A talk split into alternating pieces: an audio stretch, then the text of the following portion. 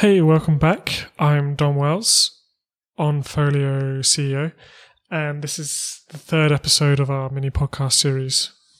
This episode is a pretty interesting and exciting one because I'm going to be walking you through the Onfolio grand vision, for want of uh, a better title. And really, what this means is I see various different phases that Onfolio is going to go through over the next few years. And um, I'm just going to lay them all out because you can have an idea of where you're going to go, but the work you do right now isn't necessarily tied to where you want to go in a linear fashion, in the sense that, yes, you do have to do A before you get to B, and you have to do B before you get to C, but what you're doing in A may not be directly related to C because you it's part of the path. Um, so without being ambiguous, let me just jump into it. So really, what I see as phase one, and this is the phase Onfolio is in at the time of recording, and phase one is we're really accumulating businesses, we're building a team, and we're developing our playbook. Accumulating businesses and websites, it gives us the audiences we need and it gives us the feedback on what audience are ideal really for our grand plan. And it also gives us very important revenue and profit that we need to grow our team and the platform for the team to learn and grow. Um, and the playbook will be an important part of Onfolio as well. It'll form the collective brain and will give us the ability to execute on larger opportunities and move into new spaces systematically. So, really, what I mean by all of this is we don't want to be a company that just runs a collection of mediocre websites. We don't want to just buy a bunch of uncorrelated businesses and run them in a standalone fashion. There's not necessarily anything wrong with the latter, um, but it's just not what we think the big opportunity is. We I've I've talked in previous episodes about how I believe the real opportunity is building a modern media company, and so in order to do that, you need to have large audiences, you need to have a large team, and you need to have a team that knows how to work together. But if you try and start with that, and you try and start with building something wonderful and amazing you may struggle because you may, you know, it's the whole don't run before you can walk thing. So what we're doing now is we're we're learning to walk and we're we're accumulating everything we need, laying the foundations. And really what, what that is is well, we need to accumulate audiences. So maybe we buy a business in the pet space and then we buy another business in the pet space. Or it could be the same pet or it could be a different pet. Maybe we then buy a business in the home and lifestyle space. And after that, we, we might buy a business in the uh, cooking space. So now these are standalone businesses, but at the same time, there's a lot of overlap between the audiences. So that means in future, if we launch other businesses or buy other businesses that have overlap between all of the ones we've already bought, then suddenly there's a lot of synergy. And this is kind of what I mean by phase one. It's just accumulating all of that. Not only that, but we're going to need a strong team in place to run all of these businesses. And to some extent, when we buy a business, it will come with a team, and we will be able to just put one or two people in general manager or CEO positions but at the same time, we have our core central team, which I'll probably go over in another episode. And that core team will be able to collaborate on multiple businesses or on any given business as needed using the playbook to do the things that we want to do. And then the playbook itself is going to be things like, okay, when we buy a business, what are the levers we can pull? What are the improvements we should make? What are the expenses we should get rid of. And, and even earlier on in our process, the playbook's are going to tell us what type of businesses we should be buying in the first place. And so phase one really is the platform upon which everything is built. And it's hard to know exactly how long it's going to take. But for me, I, I believe phase one will be completed when Onfolio is a public company listed on one of the OTC exchanges. So whether that's OTC QB or OTC Link, we'll we'll know later when it comes to the time. We'll have over one million dollars in EBITDA, and we will have sold some of our smaller sites that don't fit into the broader plan. Um, and finally, we'll have enough team members and specialists that we feel confident we can handle all the different requirements, whether that's uh, certain e-commerce things, direct SEO, um, social media, general marketing. So we're we're really this is what I mean. We're building the foundations now. One million in EBITDA is obviously quite small, and being on the OTC markets is quite small. But this is why I'm just talking about phase one being the initial foundation. Once that is in place, we move on to phase two, which is where a lot of the work we'll be doing is similar to phase one, but it's building on top of the, the platform and the foundation. So yes, we might still hire people, but the focus isn't building out our team because we will have built a strong team already. And yes, we'll still be acquiring businesses and acquiring new audiences, but instead the focus will be on building on top of all of that, building more robust businesses, really understanding the audiences within any given business, turning and exploring weaknesses and starting to innovate as well, starting to create product. I also believe, and the team do as well, that it's important for traffic to any of these websites to become a flywheel. Um, so by that I mean maybe we buy a successful website about um, dogs, going with the keeping with the uh, the pet example. Now maybe at the time of purchase, it's just a website about dogs and it gets a lot of visitors. The visitors enjoy reading the content and then they leave.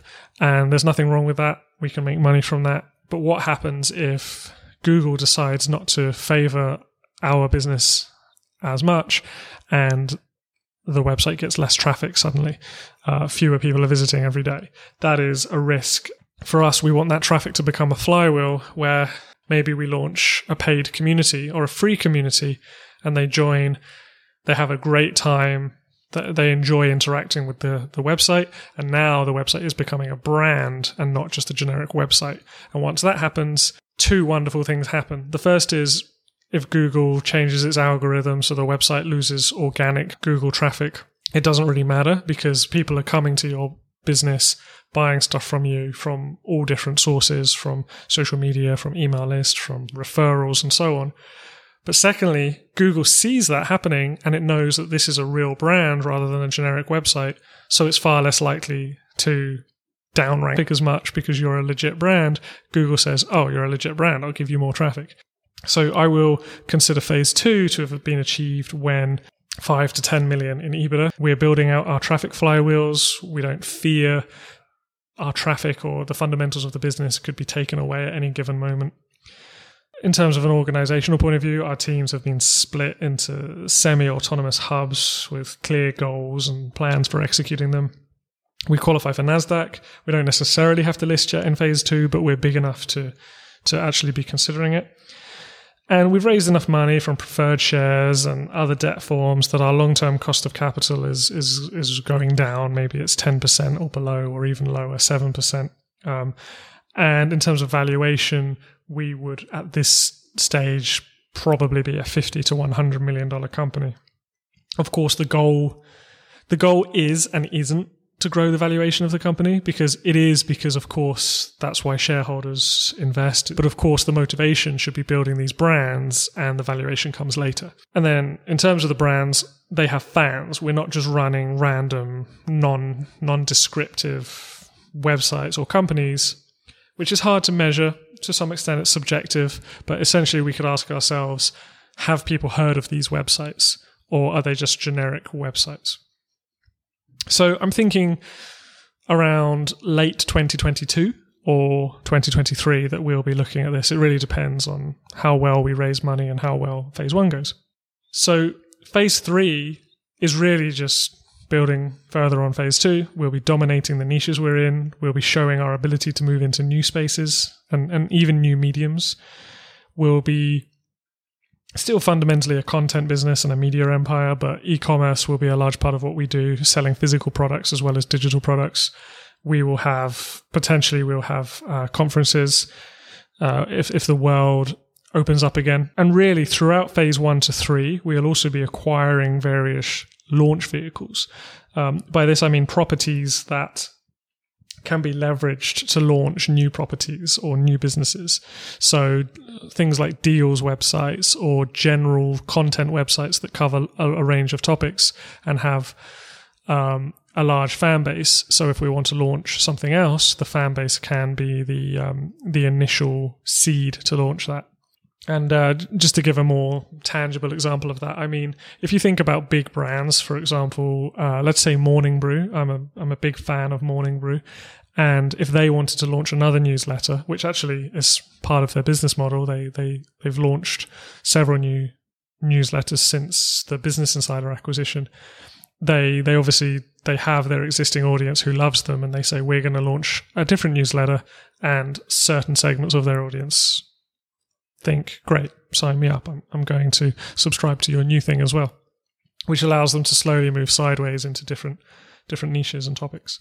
So once we're in phase three, this is where we'll really be leveraging that skill. We're, we're no longer thinking, okay, we need, what are our weaknesses? Where are our gaps? What do we need to acquire? Uh, what team members do we need to recruit? Instead, we'll be thinking, okay, we've got a pretty good thing going here. We've got a bunch of great brands. How can we really pour fuel onto the fire and and you know send this thing to the moon? And phase three is essentially the final phase, although there probably will be more phases that come out as we're going through the phases. But right now, early in phase one, phase three is really the, the current goal that we're working towards. So phase three is really going from thinking, okay, we have a foothold in a in a niche to okay, we're building out our presence in a niche to okay, we dominate this niche. And we're never going to fully be able to dominate a niche because there's always other players in a niche, but we will be considered one of the leaders in virtually every niche that we're in. So phase three really will be achieved when, in terms of valuation, we're at that 100 million um, plus range. Uh, we have top properties in the niches that we're in as I mentioned earlier, we don't fear a Google update or Amazon changing their affiliate commissions or changing how they work with their e commerce partners. And a much more important metric is we can influence the niches we're in. And by that, I don't mean we can influence how people think, but I mean if we're in any particular niche, we are thought leaders in that space. So if we launch a new product or we start discussing a new thing, then people in the space will be talking about it and will be interested. And so for this, we're looking really, but by the time we get there, I'm sure we will have a phase four and a phase five mapped out already, which I will, of course, share with everybody along the way. So that's the that's the plan. That's the um, the vision, and it really goes back to what I was saying before in earlier episodes and what I've talked about on our preferred shares offering page, where I said I really believe that traditional media is breaking up. People are not just relying on uh, typical broadsheet newspapers or print media or typical um, news websites to get their news or to get their learnings or their education. Instead, people are going to niche publications that engage with them and entertain them and frankly put out better content than traditional media. And we see a fantastic opportunity to buy these businesses and improve what's not working. Well, okay, let's me go back a sec. We see an opportunity to buy smaller properties and businesses in the space and turn them into these modern media brands that people love.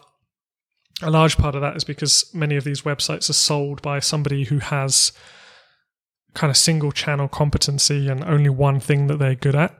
And when we come in with our very talented and multidisciplined team, we'll be able to double down on what's working, improve what's not working, and create additional avenues for those businesses and really turn them into the brands that will lead the future in modern media. So, as I mentioned at the beginning of this episode, you can't start out trying to do that, but you can absolutely start out with that end goal in mind. Um, I know it might be slightly uh, big headed to compare ourselves to Amazon, so I'm not going to do that at all. But the story of how Amazon grow, grew is interesting because Jeff Bezos, right from the start, imagined an everything store that sold many, many different things, but he knew they couldn't start out just like that. They had to start out by going for something easy. So he chose books, and then from books they went into DVDs, and and over the years and decades they've expanded into being the everything store that they are now. And we have a very similar um, uh, viewpoint about picking a path and starting out with one aspect of it. And so that's what we are really working on right now. And as I mentioned, we are in the early days of phase one, but we know exactly where we're going to go and we have a pretty good idea of how we're going to get there. It's just about time and execution. So that's it for this episode. I'm going to end it here and I'll see you in another episode to continue the series about really what Onfolio is and what the opportunity is and, what it is we're trying to do.